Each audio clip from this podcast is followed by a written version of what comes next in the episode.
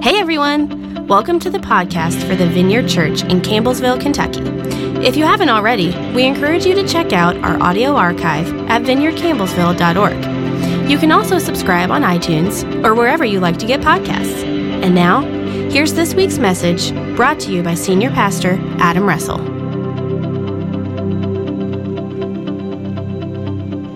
Hey, good morning everybody. Welcome to the Vineyard. Happy Sunday. This is the second Sunday of Advent, and this is uh, the Sunday of peace. Last week was hope. This is peace. Next Sunday will be joy, and then final Sunday is love, and then on Christmas Eve we will light the Christ candle, and I hope you will be here Uh, for that as well. Uh, here's what I want to do this morning. We're going to pick up our slow walk through uh, the book of Isaiah. We're just doing four weeks here uh, this month, and we are looking at all the messianic promises in the book of Isaiah, and we're discovering Jesus along the way.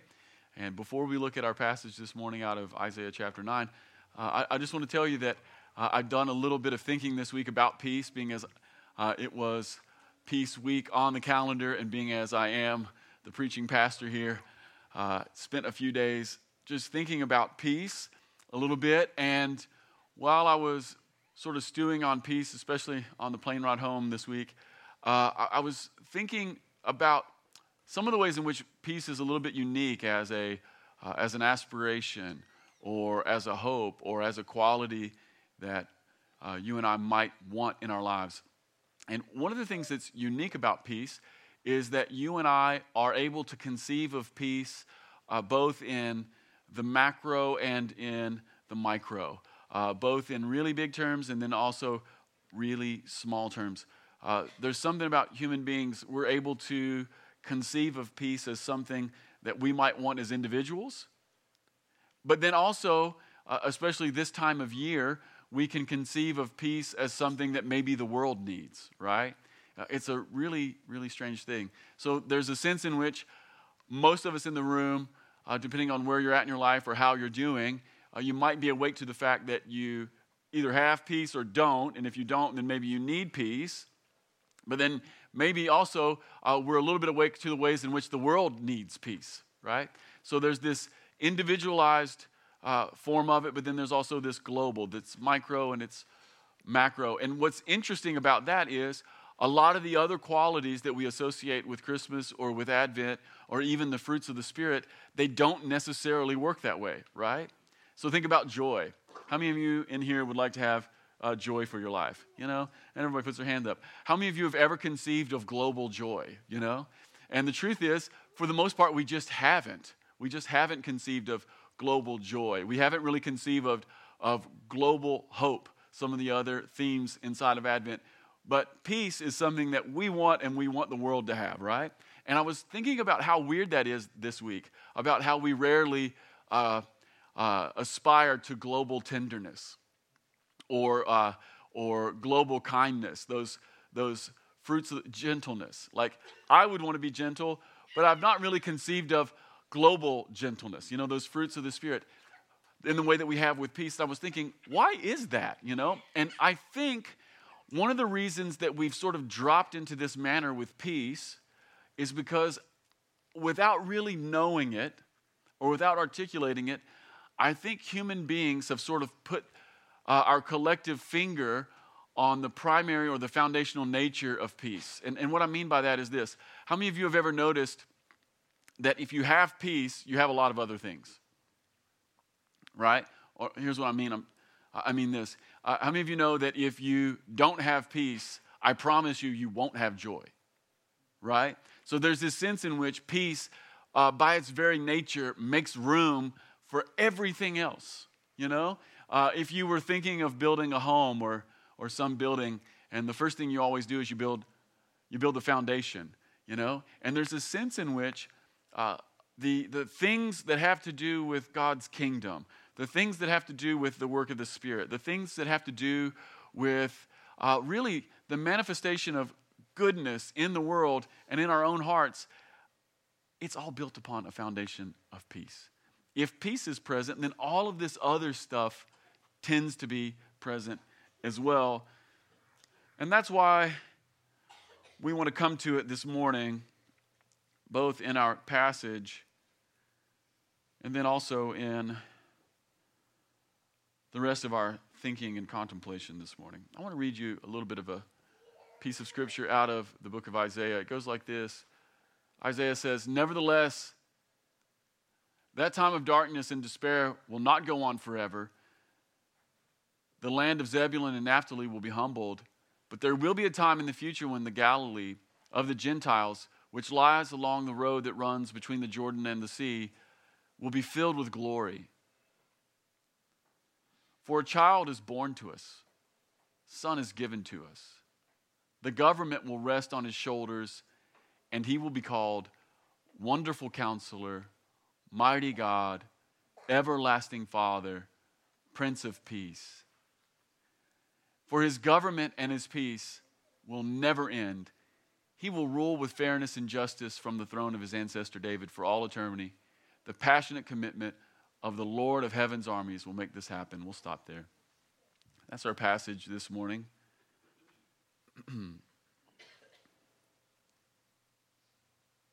We're looking at just a few verses out of the prophet Isaiah. And before we jump into everything that I want to say this morning, uh, I, I want to just hold this out for you. Uh, most Bible scholars believe that one way of dividing the book of Isaiah is something like this. You can kind of break it into three pieces. Uh, the first third or so of the book, uh, the messianic hope that Isaiah holds out to us is one of a messianic ruler or a messianic king. Uh, the next section, uh, that messianic metaphor changes from king or ruler and it morphs into servant. And then at the end, there is a messianic messenger or one who calls out. But what we see in this morning's passage, because we're at the kind of the front of the book here in Isaiah chapter nine, is we see that messianic hope taking on the form of like a ruler or a king. And one of the things that I hope you saw this morning that Isaiah was holding out to us was that the messianic hope is not just seated in a ruler or a king, but it's seated in a particular kind of ruler and a particular kind of king. How many of you guys noticed this morning that the language in the passage, it had to do with uh, rulers and government? Did you notice that stuff? Uh, and then did you notice that some of the language is kind of surprising, right? Uh, he's wonderful God, uh, wonderful counselor, mighty God. And then he's the Prince of Peace, right? So that's kind of like, okay, that's different. And then, then Isaiah says, this, this one who's coming, this ruler who's coming, uh, of the increase of his government. And then there's another little phrase there. And peace, there will be no end. And how many of you know that's like a, that's a weird thing. That's like surprising and strange. There's something about this Messiah who would come, Uh, which is to say Jesus. There's something about Jesus. Uh, there's something about his leadership. And there's something about his kingdom. And it just seems to sort of like run counter to everything else that we would typically associate with rulers and kings. There's just something about Jesus. Uh, here's the thing about Jesus. He's a Prince of Peace. This is one of the most unique parts of Jesus. This is one of the most unique parts of his kingdom. His kingdom is a kingdom of peace. Uh, and this is good news this morning. It's good news because not everybody in the room this morning is a person of peace. Not everybody here is a person of peace. We're not all people of peace. Uh, not only that, but the world we live in has not yet succumbed to peace. I want to talk to us just for a moment about us as individuals, and then I want to talk to us about the world for a moment.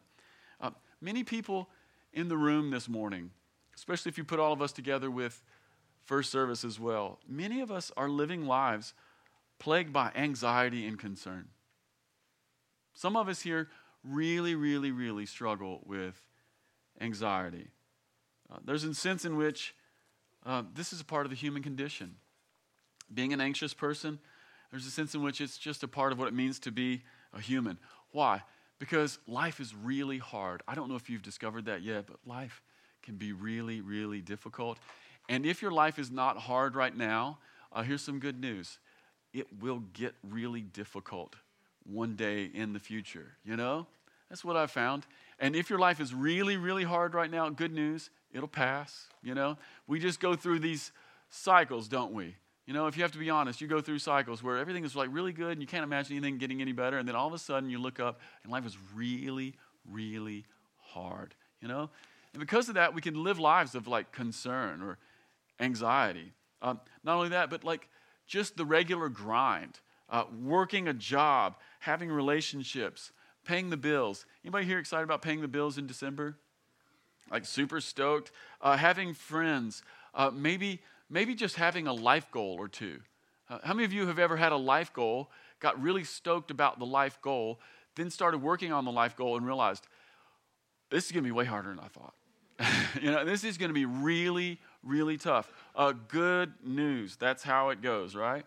Uh, and then on top of all of that, on top of all that, some of us here in this room are facing really serious issues, you know? Here at the Vineyard, we got lots of people who are facing really serious issues. What kind of issues? Well, some of us have bodies that are not cooperating with us, you know? Some of us are like sick, and we have bodies that are not cooperating with us, and we've gone to all the doctors, and we've taken all the pills, and we read WebMD, and we thought we were going to die immediately, only to find out we're not going to die immediately. Uh, we are going to die, so it's going to be later, and nothing seems to be working, you know? Some of us have bodies that are just, like, not cooperating with us. You've, like, you've gotten prayer, you've taken the pills, you've gone to the doctor, and you're like, what now? Uh, not only that, but some of us in this room uh, come from homes that are wrecked with uh, just intense turmoil. Some people in this room live in atmospheres that are not fit for human beings, you know? And not only that, but some of us have escaped those, and now we carry the echoes and we carry the resonances of tremendous home turmoil. And you carry it in your body. And even on really good days, when you get off on Friday, uh, you get off early on Friday. The boss lets you go, and he pays you, and maybe you even get like a little bonus, and all the food that you really like is at Kroger, and you have money in the bank, and you get home, and you're going to watch your favorite movie. Even when you settle into the couch, there's just the resonances of a life that you lived before, and it hasn't gone away. And how do I know this? Because this happens to people, right? Some of us are living really troubled lives. And then on top of that, uh, some of us in the room have body chemistry that just makes us susceptible to worry and anxiety. Some of us here just have chemistry that's working against us, it seems like. And here's what I want to tell you, if that's you this morning, if that's you in any way, I want you to tell, I want to tell you there's no shame in any of it. There is no shame in any of it. The other thing I want to tell you is, if that's you, you've come to the right place. You come to the right place. I, and here's why. Because Jesus is the Prince of Peace. Uh, he's the Prince of Peace for you and for us. That's us as individuals. But I want to talk to us about the world that we live in just for a moment as well. Because the world we live in is not at peace either. Did a little digging this week on some really boring websites. You know, websites that end in .gov. There's no pictures. Oh, man. You know those websites? It's like rows and columns. Rows and columns. And one of the things that I found out this week in digging on websites with rows and columns ending in .gov is that right now in the world there are about fifty active conflicts happening all over the globe in every kind of place. Not only that, but of the fifty, six are major wars. Six are major wars. Uh, and you and I both know this. You can't flip on the news without seeing the stories, right? You can't flip on the news. Uh, this year alone in Afghanistan, forty, forty-one thousand people have been killed in Afghanistan. Uh, and by the way, that number is up from last year, and it's up from the year before that as well. Think about that. Think about that for a minute. forty-one thousand people. A lot of them are innocent people. Well, a lot of them were little kids who just wanted to play, right? Here's another way to think about it. forty-one thousand people. Four times more people were killed in Afghanistan than live in Campbellsville. Campbellsville is a city of about eleven thousand, you know? We have a world that's at war. We have a world that's in conflict. Now, the good news, I'll give you a little good news because I don't want to, I don't want to end heavy there. The good news is that since nineteen fifty, the number of people who have been killed in conflict has dropped like a rock. But it only looks good on a graph because the number in nineteen fifty was so atrocious, right? Through the forties and fifties, the numbers were so horrific that the numbers now pale in comparison. But when you when you personalize the numbers that are present with us now, when you put them in the context of the city that we live in, or the homes that we have, or the families that we share, or the state or the country that we live in, you realize something's not right. You know? Think about that. Think about that. There's a sense in which we've not yet learned how to live in harmony with the rest of the planet.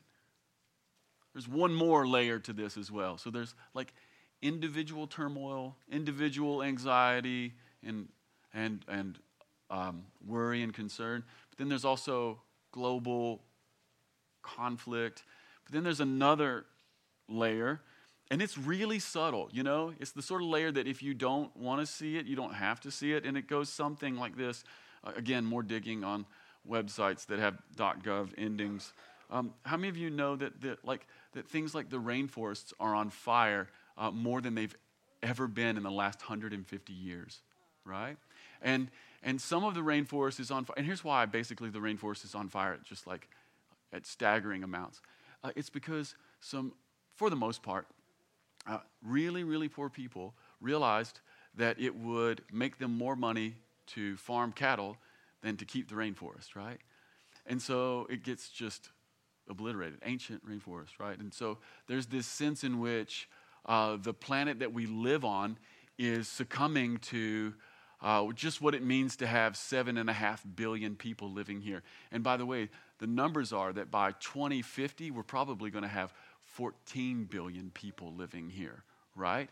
Uh, things are happening all around us. The world is being changed. Most scientists believe that we're living in the middle of the sixth major plant and animal extinction that's happened in our world, meaning that there are just consequences to that many people being here. And so people seem to be flourishing, but there's a sense in which the planet is maybe undergoing some sort of a shift. And by the way, I want to tell you something this morning. Uh, God cares about all this stuff, right? Uh, God cares about your personal anxiety. God cares about your personal concerns. God cares about your personal struggles. Not only that, but God cares about a global conflict. God cares about all the people who died in Afghanistan, every single one. And then to make it even crazier, God is such a God of concern uh, that he cares about every plant and every single animal. Uh, he cares about the, the construction of the ecosystem. Jesus says this, that your Father in heaven knows every hair that's on your head, and he also knows when every sparrow falls to the ground. Why? Because he's a God of concern, right? And so there's this sense in which, both at an individual level, at a global conflict level, and then at almost invisible economic, uh, gosh, just earth levels, the planet that we live on is suffering in a way that isn't okay. And these are all things that God cares about. So what do we do in the meantime?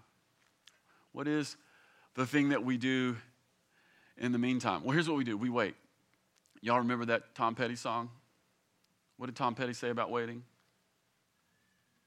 It's the hardest thing. That's right. Y'all, some of y'all can sing it, can't you? Y'all want to sing it? The waiting is the hardest part. Should have played it this morning. Yeah, so what do we do in the meantime? Uh, we wait. That's what we do. By the way, waiting, or the word wait, that's an Advent word. But because we're Christians, we don't we don't passively just wait. We we don't just sit around and wait for the end to come. We wait in particular kinds of ways. And I just want to share a few ways in which we can wait. One of the main ways that we can wait is uh, to begin to name all of our individual uh, and global issues. Begin to name them. Begin to remind God of all of our very, very personal issues, and then all of our community issues, and then all of our global community issues. Actually, to give them names and to and to, and to remind God that unless he comes and unless he does something, that these things uh, may not may not get the attention and the care that they need. Uh, this is this is what the people of God have done for centuries. When Isaiah was prophesying a Messiah who would come, uh, the people waited. And how long did they wait? They waited seven hundred years they waited. And they reminded God that they needed saving. And part of what Advent means is we're not just looking for a Jesus who came, but we're looking for a Jesus who's going to come again. And in the meantime of waiting, what we do is we begin to name things. Uh, what we're going to do at the end of this service is we're actually going to name some things. We're going to do it out loud. And uh, the extroverts are pretty excited about that. Some of the introverts are less excited, but it was actually a holy moment this morning. We're going to hold a little space for naming things. Uh, God needs to know if you have concerns. Uh, one of the New Testament writers puts it like this: cast all your cares on the Lord, right? Uh, because why? Because he cares about them. That's what Peter says. Cast your care. We're going to do that. How do we wait? We name. We remind God of the things that are happening. It's the first thing we do. Second thing we do, uh, not only naming, uh, we begin to anticipate. We begin to anticipate uh, the return of God. We begin to anticipate the the coming of the King, and we anticipate that by anticipating the future. How many of you can imagine uh, what life will be like when Jesus takes his proper seat and begins to work every wrong thing out? Uh, if you can't imagine that, begin to ask God to give you his imagination. This is how we anticipate the future. Every great athlete anticipates. Every great athlete anticipates. Uh, in the N F L, when a quarterback throws to the receiver, he's actually throwing the ball before the receiver is open. He's, he's throwing the ball to where the receiver will be. Great quarterbacks have to anticipate what's happening before it ever even happens. Uh, not only that, but lots of parents anticipate the weddings of their children, and they put back some money or they buy some wine and stack it up. I know a guy right now who's who's anticipating a party. I know a man right now who's anticipating a party, and he's been saving wine for three years for a hoedown that is going to happen, but is still several years off. And every single paycheck that he gets, he buys two or three more bottles of really nice wine, and he sits it back. Why? He's anticipating the future. And what kind of a future is he anticipating? A party, right? Yeah, we begin to anticipate the future. And then these kinds of discussions, I can't help but think of music because I'm a musician. Great musicians, great musicians, they're all given to practice. Uh, they practice and practice, they learn and they stretch themselves. And all the practice and all the learning is a way of anticipating the moment that they need to perform. Uh, depending on the kind of music that's being played, it's a way of setting oneself up for that moment that might be improvisational. Anybody here ever listen to jazz? Anybody here ever listen to jazz? Uh, on my way home from California with my son, he and I were in the car, and we started listening to jazz. I said, "River, what are you listening to lately?" He says, "Honestly, Dad, I'm listening to Charlie Parker." I'm like, "Great, let's listen to Charlie Parker, right?" And so we started listening to Charlie Parker, and one of the cool things about like really great jazz, like John Coltrane or Charlie Parker, is all great jazz will start with a theme, right? There'll be a melodic theme. It'll be like the hook. Uh, you play the hook, you give the hook, you let somebody else in the band play the hook, you let somebody else play the hook, and then what do you do? You improvise. You like dissociate and you de- deconstruct the hook, right? And then what do you do at the end? You play the hook, you know? And what do great musicians do? They practice and practice, but they don't just practice the hook. They're practicing everything that's around the hook. They're practicing everything that makes the hook the hook. That way, when it comes to be their turn to improvise, they can play without thinking, right? This is how we live in the kingdom of God. We begin to anticipate the future. How do we do that? We name the issues of our life. We name the issues of our world, and we begin to anticipate the new world. And and one thing we know this morning is that the world that is coming is going to be founded on peace. Uh, the the world that Jesus the world that Jesus is coming to rule and reign over is going to be a world that's founded in peace. The ruler of the world is the Prince of Peace, uh, and you just if you want to, sometime this week, you should just contrast that with all the other kings and rulers of the world. Uh, if you go to a great city in the world, one of the common themes that you will see in almost every great city is that there will be a square, and usually there's uh, some sort of a monument, and what's on every monument in every center of every city uh, in the world? Uh, usually some guy on a horse with a sword or a gun, right? Every time. Why? Because we have a world that's mostly been constructed in a form that is profoundly counter to God's kingdom. Profoundly counter. Jesus says in the Beatitudes, he says, blessed are the peacemakers, right? That's a really, it's a really interesting word. Blessed are the peacemakers. Uh, read for that.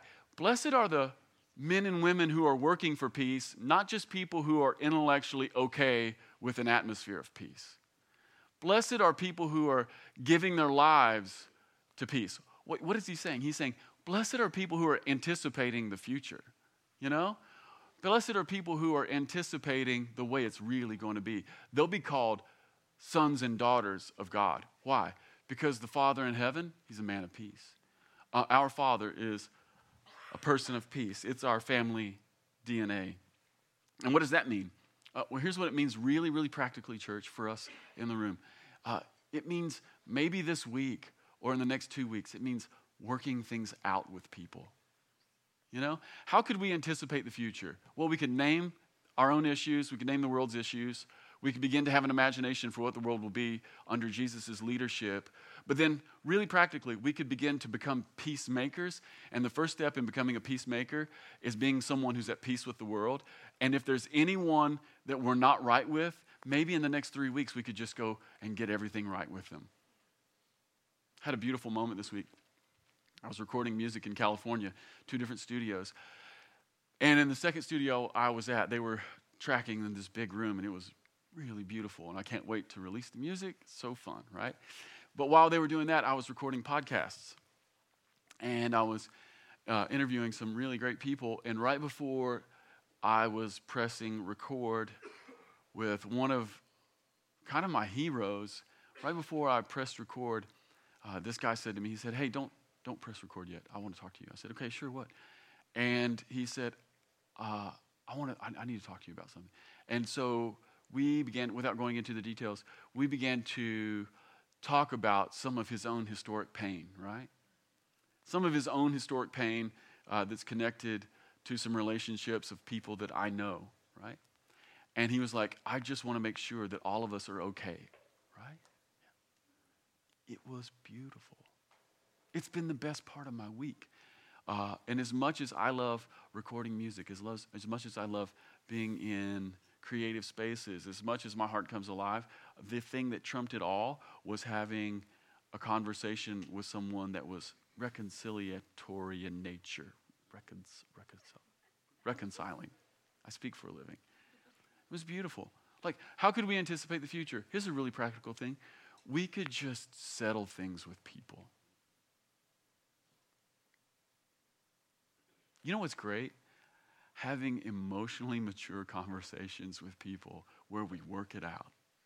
It's just great. It's really great. Uh, you know, one of the things we do in the South, we write people off. You know what we'll do in the South? We'll be nice to people to their face and burn them down behind their backs. It's one of the things I love about the Northeast. They'll just tell you what they think to your face. In the South, in the South, we'll be like, oh, you're great. Boom, you know? Yeah. Uh, let me tell you something about Campbellsville. Uh, whoever we have any issue with, we're going to see at Kroger.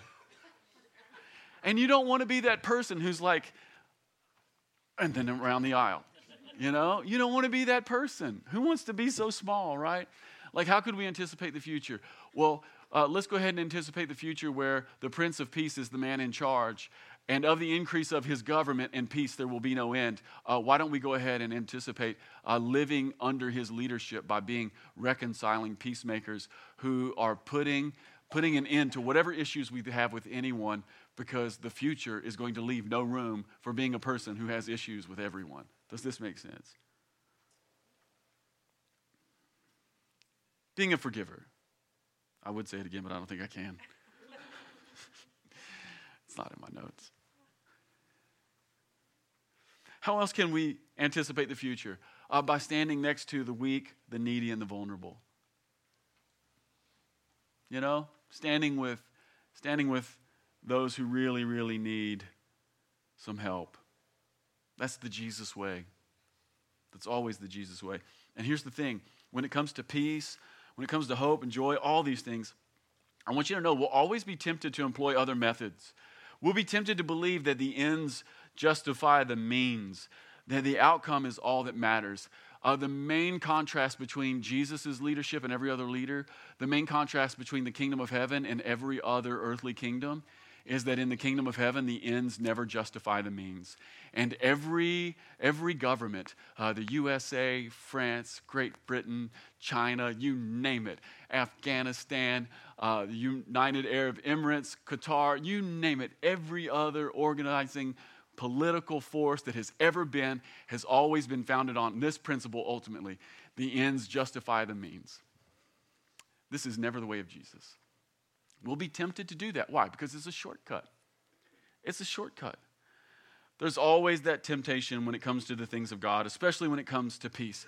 The thing that's required for peace is another kind of imagination. Can we conceive of another kind of world? Why do we need, why do we need another kind of imagination? Very simple. Because we'll never be able to shoot our way to peace. We'll never be able, we'll never be able to drop a bomb on the problem. Not ultimately. We'll have to work it out. And if we're going to become people of peace or people who've developed an imagination for peace, we must understand that the kind of peace that Jesus has in mind is the peace where it's the method and not just the outcome. Right? It's the method and not just the outcome. In God's kingdom, the ends don't necessarily justify the means. In God's kingdom, peace is both the destination and it's the path. It's always, always the path. The last thing I want to say to you about this is this is going to be a marathon. It's that waiting word. Just so we're clear, this kind of a waiting and this kind of thing, it could go on for a minute. I've already told you that there were seven hundred years between the time of Isaiah and his prophecy about the Messiah and the birth of Jesus. seven hundred years. Uh, not only that, but we've been waiting two thousand years for the return of Jesus. Uh, here's another little thought experiment. What if the waiting that the church is doing, what if it's just started?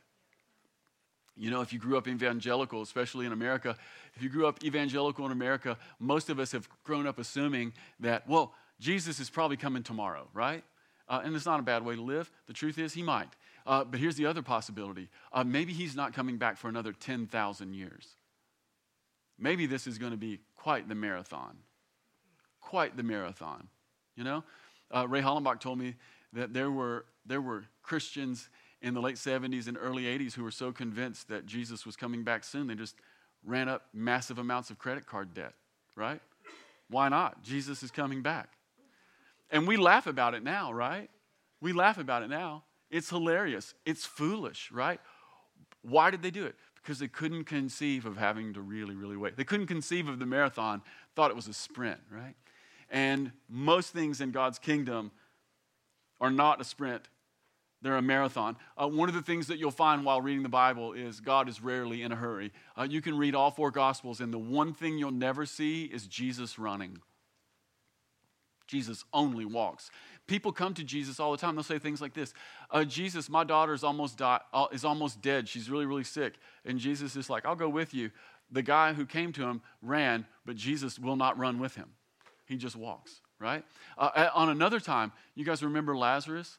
Y'all remember Lazarus? Poor Lazarus. Uh, Lazarus' sisters come to him and they're like, Jesus, you know, they send word, Jesus, Lazarus is almost dead. Will you come? And Jesus is like, I will come. And after he tells them that he will come to Lazarus, he stays where he's at for three days until he's dead. And then he goes. And when he went, he did not run.